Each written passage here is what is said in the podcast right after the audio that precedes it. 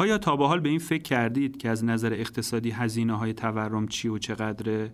چرا رسانه ها به تورم نسبت به بقیه شاخص های اقتصادی مثل بیکاری و رفاه و رشد اقتصادی واکنش بیشتری نشون میدن و حساسیت دارن؟ اکونومیست 23 آوریل توی مقاله با عنوان The Costs of Inflation که تو صفحه 73 منتشر شده میگه که تورم برای اقتصادهای پیشرفته خیلی هم هزینه نداره و سیاست های بانک مرکزی برای کنترل کردن تورم اغلب تحت تاثیر هزینه های روانی تورمه و شاید هم حتی این سیاست ها سیاست های پوپولیستی باشه.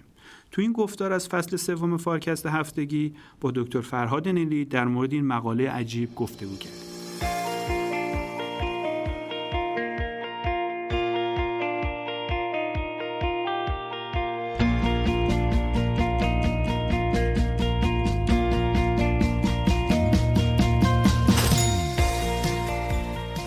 آقای دکتر فرهاد عزیز سلام. سلام امین جان. سلام بر شما و مخاطبان خوبمون در فارکست. اکونومیست هفته قبل یه مقاله منتشر کرده و تو میگه که تورم برای کشورهای پیشرفته هزینه چندانی نداره و بانکهای مرکزی هم دارن به هزینه های روانی تورم واکنش نشون میدن. این کارم هزینهش اینه که تو اقتصاد آمریکا و کشورهای پیشرفته رکود به وجود بیاد. به نظرم خیلی مدعای عجیبیه. داستان از چه قراری دکتر؟ آره امین جان ببین این مقاله به نظرم خیلی مقاله تعمل برانگیزی است. یه مقدار شاید متفاوت باشه از مقالاتی که ما تا حالا بحث کردیم در اکانومیست به خاطری که یه مقاله پارادایمی است. یعنی به نظرم الان یه ایستگاهی است که اکانومیست ایستاده اینجا. میگه نگاه کنید الان تورمی که ایجاد شده در کشورهای در واقع باشگاه اقتصادهای با درآمد بالا کشورهای گروه هفت به عنوان مثال این تورم به هفت و هفت همه درصد تورم سالانه و سه دهه گذشته چه این رقمی بی سابقه بود. پس اول توجه جلب می‌کنه که ببینیم مسئله چقدر مهمه. و بعد میگه که حالا این ما به اصطلاح وقتی که ما این تحلیل رو می‌کنیم که وضع وضع خوبی نیست بانک های مرکزی انتظار داریم که خیلی قاطعانه و تهاجمی وارد بشن به تعبیری که در هفته پیش مطرح کردیم پا رو ترمز بکوبن. و علل قاعده هم یه سافت لندینگی رو انتظار نداریم. یعنی هواپیما رو باید بنشونن ولو که چرخارم خیلی خوب باز نشده. بنابراین هم بیکاری هم اشتغال و هم تولید اقتصادی لطمه می‌بینه. سوال می‌کنه که واقعا چقدر لازمه بانک مرکزی اینقدر تهاجمی وارد کار بشه؟ پاسخی که خودش میده اینه که بستگی داره از کی بپرسید. و بنابراین بحث رو باز می‌کنه که انگار اون کامن سنس و اون ذهن در واقع متعارف رو به چالش می‌گیره که فکر نکنین تورم وقتی رفت بالا بقیه چیزا به طور اتوماتیک باید انجام بگیره. خیلی چیز بدی اتفاق افتاده. بانک مرکزی باید سریع وارد بشه نرخ‌های بهره رو ببره بالا. هر چیز دیگه هم که فدا شد به پای این اشتغال و تولید ایرادی نداره. اینو زیر سوال می‌بره. بنابراین به نظرم همینجا که شما به درستی گفتید مدعا مدعای بزرگیه. و به نظرم این سوال هم پرسیدنش هم نوع پاسخش برای ما که پنج ده هست گرفتار تورم سنگینی به نظرم آموزنده است. پس معلوم شد قصه اونقدر هم روشن نیست. حالا بالاخره این هزینه های تورم زیاده یا کمه؟ ببینید اول ببینید هزینه های تورم چیه بعد اندازه بگیریم کمه یا زیاده. شما تقریبا بدون استثنا هر کتاب اقتصاد کلانی رو که نگاه کنید یه فصل تحت عنوان حداقل یه فصل تحت عنوان تورم داره و توی اونجا توضیح میده که چند جور هزینه داره تورم. اگه ما کل هزینه های تورم رو تحت دو سرفصل عمده میشه در واقع طبقه بندی کرد. سرفصل اولی که تورم پسنداز رو تخریب می‌کنه و قدرت خرید خانوار رو کم می‌کنه و رفاه رو در واقع دچار مشکل می‌کنه و آسیب می‌زنه به رفاه خانوار. دوم اینه که قیمت ها رو مختل می‌کنه. یعنی فرایند در واقع شکلگیری قیمت ها و علامت دهی قیمت ها رو تورم میاد توش اختلال ایجاد می‌کنه. به طبع اون تخصیص منابع رو دچار اشکال می‌کنه. بنابراین از این دو منظر هزینه های تورم دستبندی میشه. در این در واقع شکی وجود نداره. اما اینکه ابعاد این چقدره اکانومیست میگه که ببینید تو حافظه ما تو دوران قدیم که مثلا قبل از جنگ جهانی دوم جمهوری وایمار آلمان رو که نگاه کنیم ابر تورم های اون دوره رو نگاه کنیم خب اصلا مردم رو در واقع کل اقتصاد رو به زانو در آورد طبقه متوسط رو از بین برد. ای بسا ظهور فاشیسم بخشیش در واقع زمینه ای بود که در بر تورم دهه 1920 آلمان در واقع ایجاد شد. بنابراین خب این حافظه رو پر کرده. شاید برای مردم آلمان هیچ کلمه رعبانگیزتر از تورم نباشه. نابودشون کرده. بنابراین خب این واقعا یه چیزی که ثبت شده در تاریخ. در دوران اخیرم بالاخره زیمبابوه تحت حکومت رابرت موگابه است که ارزش پول در واقع از هر چیزی که در اقتصاد بود کمتر شد و تورم ارقام وحشتناکی داشت. البته ونزوئلای زمان چاوز هم از این خیلی دور نیست. بنابراین در دوران اخیر هم ما ابر تورم های وحشتناکی رو داشتیم که ابعاد اجتماعی اقتصادی سیاسی و انسانی خیلی بالایی داشته میگه اما اگر این در واقع مشاهدات خیلی عجیب اما کم احتمال رو بذاریم کنار و بیایم تورم های ملایم رو نگاه بکنیم تو تورم های ملایم همه آنچه که در مورد هزینه های تورم میگیم همچنان هست اما مقدارش زیاد نیست. به خصوص مطالعات تجربی اخیری که انجام شده اکانومیست به مطالعات تجربی زیادی اشاره می‌کنه که نشون میده اعداد اعداد زیادی نیست. بنابراین هم میزان اختلال قیمتی براش خیلی شواهد کمی و تجربی قابل دفاعی نمیشه پیدا کرد. و هم اثرگذاریش روی دستمزدها و روی درآمد خانوار خیلی زیاد نبوده. و آنچه که قبلا هم گفته می‌شد که تورم روی رشد اقتصادی هم اثر می‌ذاره اشاره می‌کنه به مطالعه که برونو و ایسترلی انجام دادن و نشون میده برای اونجا هم تورم حتی در مقیاس تا چهل درصد سالانه هم روی رشد اقتصادی خیلی اثرگذار نیست. بنابراین مدعای مقاله که شما گفتید عجیبه و منم باش موافقم اینه که میگه اگر بیایم به اقتصادهای گروه هفت و کشورهای با درآمد بالا که دوران طولانی تورم ملایم رو تجربه کردن نگاه کنیم هزینه های تورم به لحاظ کمی هزینه های زیادی نیست. اما به دنبالش یه بحث دیگر رو مطرح می‌کنه. میگه اما اینکه بستگی داره از کی بپرسیم میگه مردم چنین چیزی رو فکر نمی‌کنن مردم همچنان معتقدن حتی در این اقتصادها که هزینه های تورم خیلی زیاده. و مردم میگه الان تو آمریکا یه تعداد زیادی از مردم وقتی ازشون سوال کردیم میگن زیر سر خودشونه. میگن در واقع این تورمی که الان اتفاق افتاده تو آمریکا نزدیک 8 درصد این به خاطر در واقع آزمندی و حرس و طمع و زیاده خواهی شرکت هاست بنابراین یه گزاره رو مطرح می‌کنه که به نظرم گزاره جالبی است و تأمل برانگیزی است. میگه ورود تهاجمی و قاطعانه و آمرانه بانک های مرکزی در کشورهای با درآمد ملایم. به عرصه کنترل تورم یه تقاضای اجتماعی است. لزوما هزینه ها انقدر نیست که اینا وارد بشن. به خصوص زمانی که ورود بانک های مرکزی برای کاهش هزینه تورم هزینه رکود رو به بار میاره و هزینه کاهش اشتغال رو. بحثی که در هفته پیش مطرح کردیم در مورد ورود فدرال ریزرو و گفتیم که قطعا باعث میشه که هم تولید لطمه ببینه و هم اشتغال لطمه ببینه. عملا داره اکانومیست اینو مطرح می‌کنه که ممکنه حتی اینو ما بشه بهش بگیم یه ورود پوپولیستیه. یعنی اقتصاددانا چنین چیزی رو نمی‌خوان. میگه مطالعات اقتصادان نشان میده ابعاد خیلی زیاد نیست. هزینه ها انقدر زیاد نیست. تا زمانی که تورم ملایمه. اما مردم چنین چیزی رو می‌خوان. البته میگه آنچه که مردم می‌خوان یه بخشش هزینه واقعیه اما هزینه روانی تورمه. مثل کسی که از تاریکی میترسه. شما کسی که از تاریکی میترسه که نمیشه بگین تاریکی ترس نداره. ترس رفته تو تمام در واقع ساختار ذهنیش. میگه مردم هم اینه از تورم میترسن. حتی بررسی هایی که شده مثلا در 2010 که خطر رکود خیلی زیاد بود بعد از بحران مالی اما جستجوهایی که مردم گوگل می‌کردن جستجوی برای تورم 50 درصد بیشتر از بیکاری بود. بنابراین ترس تو مردم وجود داره. مدعای مقاله اکانومیست اینه که این ترس به لحاظ علمی در واقع پشتوانه قوی براش پیدا نمی کنیم بنابراین هزینه های تورم از منظر اقتصاددان ها خیلی کمتر از هزینه های تورم از منظر مردمه. تا زمانی که تورم تورم ملایمی باشه. این پاسخ اون سوال ابتدایی مقاله است که از کی بپرسیم؟ میگم مردم بپرسیم. تورم خیلی در واقع ترسناکه. باید بانک مرکزی وارد بشه. بانک مرکزی هم تکنوکرات های هستن که نمایندگی مردم رو می‌کنن دیگه. بنابراین فشار اجتماعی اینه که بانک مرکزی باید وارد بشن و تورم رو کوتاه کنن. و حتی میگه مردم می‌خوان اگه بانک های مرکزی تو تورم های بالا وارد میشن سطح قیمت ها رو بیارن به پایین تر از ورود بانک مرکزی. بنابراین عملا تقاضای مردم مداخله گسترده است. فراتر از مداخله متعارفی که بانک های مرکزی ازشون انتظار میره پس ما یه هزینه عینی یا objective تورم رو داریم که اقتصاددونا اونو با اعداد و ارقام و اینا محاسبه می‌کنن و یه هزینه ذهنی یا subjective تورم هم داریم که تو ذهن عموم مردم و شاید تحت تاثیر حتی اتفاقایی باشه که در گذشته شما اشاره کردید. بانک مرکزی در واقع داره به اون بعد ذهنی هزینه های تورم واکنش نشون میده و این کارش هم برای اقتصاد ممکنه سری هزینه هایی داشته باشه که یکیش هم می‌تونه همین رکود پیشروییه که تو آمریکا وجود داره. درست میگم؟ درسته. ببینید من اشاره کنم به یه مطالعه ای که اکانومیستم بهش ارجاع میده آقای رابرت شیلر که جایزه نوبل اقتصاد رو برده. ایشون تو دهه 90 میاد یک در واقع نظرسنجی می‌کنه که مردم چه وزنی رو میدن به تورم؟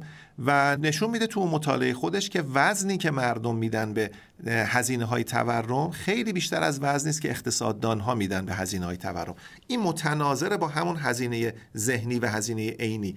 یعنی آنچه که مردم فکر می‌کنن تورم براشون هزینه داره خیلی بیش از آن چیزی است که اقتصاددان ها توی اعداد و ارقام هزینه های تورم رو پیدا می‌کنن که همون مترادف با میشه که این در واقع هزینه های subjective تورم خیلی بیش از هزینه های objective تورمه. درسته این ماجرا. اجازه بدین من یه قدم برم جلوتر. شیلر تو کتاب خودش تو کتاب Narrative Economics که به فارسی هم ترجمه شده تحت عنوان اقتصاد روایی اشاره می‌کنه که اگر مردم به چیزی باور داشته باشند صرف نظر از اینکه تو اقتصاد چقدر اون وجود داره یا چقدر به اون اندازه وجود داره ساز و کارهایی فعال میشه که خودش ممکنه اون محقق بکنه. ببینید هرچه که یک اقتصادی درش دموکراسی بیشتر باشه و بانک مرکزی از ترجیحات مردم تبعیت بکنه در اونجا اگر مردم واقعا یه هزینه رو متناظر می‌دانن با یک اتفاق از بانک مرکزی هم می‌خوان که همون هزینه رو توی تابع تصمیم گیری خودش تو loss function یا تابع زیان خودش قرار بده. بنابراین عملا یه بانک مرکزی که مامور از طرف مردم ای بسا وزن بیشتری بده به هزینه های subjective تورم در مقایسه با هزینه های objective یا عینی تورم. بنابراین عملا بانک مرکزی وارد میشه نرخ بهره رو می‌بره بالا یا مثلا مثالی که هفته گذشته مثال که نه سازوکاری که هفته گذشته مطرح کردیم quantitative tightening در واقع سعی می‌کنه که ترازنامه خودش رو کوچک بکنه و عملا اون سازوکار خودش فعال میشه. من بدم نمیاد. اگر اسم اینو بذارم اقتصاد سیاسی مبارزه با تورم. توی مقالات و کتاب ها راجع به اقتصاد سیاسی تورم زیاد صحبت میشه. کی تورم رو ایجاد می‌کنه؟ اینجا میشه بگیم که کی تورم رو در واقع مبارزه با تورم رو تکلیف می‌کنه به به سیاست گذار بله در واقع یکی از ویژگی های جالب و به نظرم تعمل برانگیزه. مقاله اکانومیست اینه که این تفکیک رو خیلی خوب برجسته می‌کنه و به نظرم برای ما خیلی آموزنده است. آیا این ساختار تحلیلی که توضیح دادید تو این مقاله بهش اشاره شده برای کشورهای در حال توسعه و حتی اقتصاد خودمون هم مستاق داره؟ اصلا اجازه بدین قصه اقتصاد خودمون رو جدا کنم. به نظرم ماجرا متفاوته. هم تو بعد تحلیلیش هم تو بعد اقدامی و سیاستیش. یعنی آن اون روایت هایی که این مقاله بر اساس اون روایت ها بنا شده به نظرم هر کدومشون میشه تعمل کرد که در اقتصاد ما چقدر معتبره. و بنابراین ما چقدر می‌تونیم با این قصه همراهی بکنیم؟ ببینید اولا خب تورم در ایران بخش زیادش درسته که یک پدیده پولی است اما این پدیده پولی ناشی از ماهیت در واقع تامین مالی بودجه است. بنابراین ما با یه بودجه در واقع سر و کار داریم که ساخت به ساختاری دچار کسری است و این کسریش از طریق نظام بانکی کشور تامین مالی میشه. نظام پولی کشور تامین مالی میشه. بنابراین تورم ایران بخش زیادیش تورم بودجه‌ای و فیسکاله. خب این خودش متمایز می‌کنه ما رو از یه سری جاهای دیگه. دوم اینه که تورم ما یه بخشیش هم ناشی از ناترازی بانک. یعنی بانک هایی که در واقع ناترازند و از بانک مرکزی تامین مالی کوتاه مدت می‌کنن و این میاد تو ترازنامهشون مینشینه. خب اینم یه ماهیتی داره که پس در واقع سازوکار ایجاد تورم در اقتصاد ایران خودش یه داستان پرقصه بسیار عمیق و خواندنی است. نکته دوم اینه که در واقع هیچ کدام از قیمت های کلیدی در ایران به تورم قفل نشده. در اصطلاحا اقتصاد ایران ایندکس نشده. دستمزدها با تورم قفل نشده و نرخ‌های بهره هم همینطور. حال به طور مشخص نرخ سود بانکی رو من اشاره بکنم. ببینید سپرده های بانکی بر اساس تصمیمات شورای پول اعتبار تعیین میشه. مستقل از تورم و نرخ سود بانکی هم باز تا حدی مستقل از تورم تعیین میشه. بنابراین وقتی تورم ایجاد میشه به طور نظاممند یه عده زیان می‌کنن و یه عده سود می‌برن و وقتی تورم اتفاق میفته سپرده گذار زیان می‌کنه و وامگیرنده سود می‌بره. بنابراین تورم مثل یک میراب عمل می‌کنه تو اقتصاد ایران. آب رو از یه سری باغ می‌گیره میده به یه سری باغ دیگه. و هر, هر روزی کارو داره انجام میده به به شکل نظاممند. بنابراین ما لازم نیست مراجعه کنیم به مطالعه که در کشور OECD انجام گرفته که ببینیم چقدر تورم نظام توزیع درآمد رو بد می‌کنه یا بد نمی‌کنه. در ایران که می‌دانیم بد می‌کنه. می‌دانیم که تورم به پسنداز کننده لطمه می‌زنه به وامگیرنده سود میرسانه. می‌دانیم که تورم حقوق کارگر رو در واقع کارمند رو حقوق بگیر رو کم می‌کنه قدرت خریدش رو و به نفع کارفرما عمل می‌کنه. و از همه بدتر ما می‌دانیم که در ایران تورم یک جریان درآمدی رو از بخش خصوصی به بخش عمومی منتقل می‌کنه. دولت از طریق تورم تامین مالی میشه. بنابراین سه جریان بازتوزیع درآمد سیستماتیک ما در ایران داریم که همه اینا در واقع تورم یکی از مؤلفه های اصلیشه که داره عمل می‌کنه. بنابراین نظام توزیع درآمد رو تورم در ایران مختل می‌کنه و این به ضرر بهرهوری است. یعنی اصلا مستقل از اینکه کی چقدر در اقتصاد داره خلق ارزش می‌کنه تورم داره از جیب اون در واقع یه چیزی رو می‌گیره میده به اون کسی که کمترین خلق ارزش رو داره می‌کنه. معلفه دوم که به نظرم خیلی مهمه اینه که در ایران هر کس دارایی داره تورم بهش کمک می‌کنه که ارزش داراییش بیشتر بشه. هر کس که موفق نشده دارایی داشته باشه قدرت خریدش رو مستمرا خراب می‌کنه. قیمت دارایی ها به خصوص دارایی های ملکی با تورم خیلی بیش از تورم زیاد میشه در ایران و کسانی که دارایی ملکی ندارن مستمرا در واقع قدرت خریدشون بدتر میشه. بنابراین عملا تورم هر کس که آمار تورم رو نگاه کنه داره بهش میگه برو ملک بخر برو زمین بخر. خب همه که نمی‌تونن برن ملک بخرن. پس هر کس می‌تونه ملک بخره و ازش خوب میشه. مستقل از اینکه تحصیلاتش چقدر چقدر داره ارزش خلق می‌کنه بهرهوریش چقدر چقدر ریسک پذیره. هر کس که موفق نمیشه ملک بخره وضعش بدتر میشه. پس تورم انگار یک شمشیری است که میاد خط می‌کشه میگه اینا که این طرف خطن وضعشون خوب میشه. و خب تو ایران هم که مالیات بر ثروت نداریم کپیتال گین در واقع. مالیات بر ارزش افزوده ثروت رو نمی‌گیریم. بنابراین اون کسی که زمین داره و ملک داره وضعش بهتر میشه. پس عملا داره میگه شما رانت جو باشید فقط شما شامه شما بکشه بو بکشه که کجا ملک بخرم کی بخرم از کی بخرم وضعتون خوب میشه. مستقل از اینکه در واقع چقدر تو محیط کارتون فعالین دوین اینم یه نکته دیگه. نکته بعدی این هست که تورم میاد قیمت های خرد رو با قیمت های کلان قاطی می‌کنه. این بدترین چیزی که تو اقتصاد ما داره اتفاق میفته ببینید شما الان وقتی میرید ماست می‌خرید می‌بینید ماست گرون شده شما نمی‌دونید که آیا ماست گرون شده یا تورم آمده قیمت همه چیز رو برده بالا.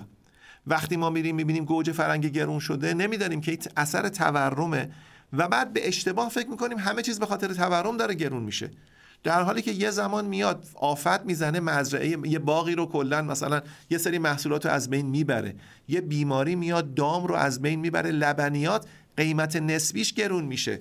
پس دامدار باید بدونه کسی که می‌خواد رو صنعت لبنیات سرمایه گذاری بکنه باید بدونه. تورم اینو عملا ببینید تورم مثل اینه که شما حیات خونه شما خیلی کثیفه. برف میاد روی این میشینه. حیات خونه من خیلی تمیزه. برف میاد رو اونم میشینه. حیات کثیف و تمیز اصلا با هم قاطی میشه. برف آمده همه رو تمیز کرده. تورم میاد همه ترازنامه ها رو تمیز می‌کنه. یه بانکی که دارایی ثابت داره توی ترازنامه خودش از تورم ترازنامهش منبسط میشه انگار که سود کرده. درآمد شناسایی می‌کنه. به خاطر که ارزش ملکش رفته بالا. در واقع مارکت ولیو رفته بالا. در حالی که کاری نکرده. پس تورم میاد همه چیزو میریزه به هم. پس می‌خوام به مخاطبای خودمون بگم که این مقاله اکانومیست ما رو دوچار این اشتباه نکنه که تورم واقعا فقط هزینه subjective داره هزینه objective ش زیاد نیست. حداقل در اقتصاد ما هزینه های objective تورم بسیار زیاده. یک. دو تورم اصلا تورم ملایم قابل تحملی نیست. تورم بسیار تورم شدیده و غیر قابل تحمله. سه بانک مرکزی تمام ابزارهای قانونی و مقرراتی و سیاسی و اداری لازم رو باید داشته باشه تا بتونه با این تورم سرکش مقابله کنه. و این اگر هم حتی منتصبش کنیم به هزینه های اجتماعی و خواست مردم به نظرم خیلی هم خوبه. مردم واقعا چنین چیزی رو می‌خوان. البته معادل مطالعه آقای شیلر در ایران انجام نگرفته که ببینیم اقتصاددانا. اصلا ما چنین لاکچری رو نداریم که وارد بشیم ببینیم حالا تورم رو مردم بیشتر بها بهش قائل میشن یا اقتصاددان ها چیزی مزمنتر چیزی مخربتر چیزی پرهزینه تر از تورم در اقتصاد ما وجود نداره. بنابراین از نان شب هم واجبه. به خاطر همین گفتم که در ابتدا این مقاله اکانومیست یه مقاله پارادایمی است در اقتصادی که شما خیالتون راحته تورم 6 7 درصد بیشتر نمیشه. خیالتون راحته بانک مرکزی شما همه ابزارهای قانونی لازم رو داره. خیالتون راحته هیچ کس از بانک مرکزی برکنار نمیشه به خاطر که با تورم مقابله کرده. خیالتون راحته که قیمت های نسبی و قیمت های کلان با هم قاطی نمیشه. در چنین اقتصادی شما این فراغت رو دارین که سوال کنین که خب کی گفت با تورم مقابله کنیم؟ چقدر مقابله کنیم؟ هزینه رکودش ممکنه بیشتر باشه. بی انضباطی مزمنی که تورم در اقتصاد ما حاکم کرده به نظرم جای هیچ تردیدی رو نمی‌ذاره که هیچ چیزی اولا نیست در مقایسه با مقابله با تورم. پس این بحثی که داشتیم یکی از اون نقاط افتراق بین اقتصاد ایران و کشورهای OECD و کشورهای پیشرفته رو به نظر من خیلی به خوبی داره نشون میده. اون داستان تورم تو ایران هم به لحاظ تحلیلی و هم به لحاظ سیاستی و اقدامی با این پارادایمی که در واقع تبیین شده تو این مقاله کاملا متفاوته. ممنونم آقای دکتر. ممنونم من اینجا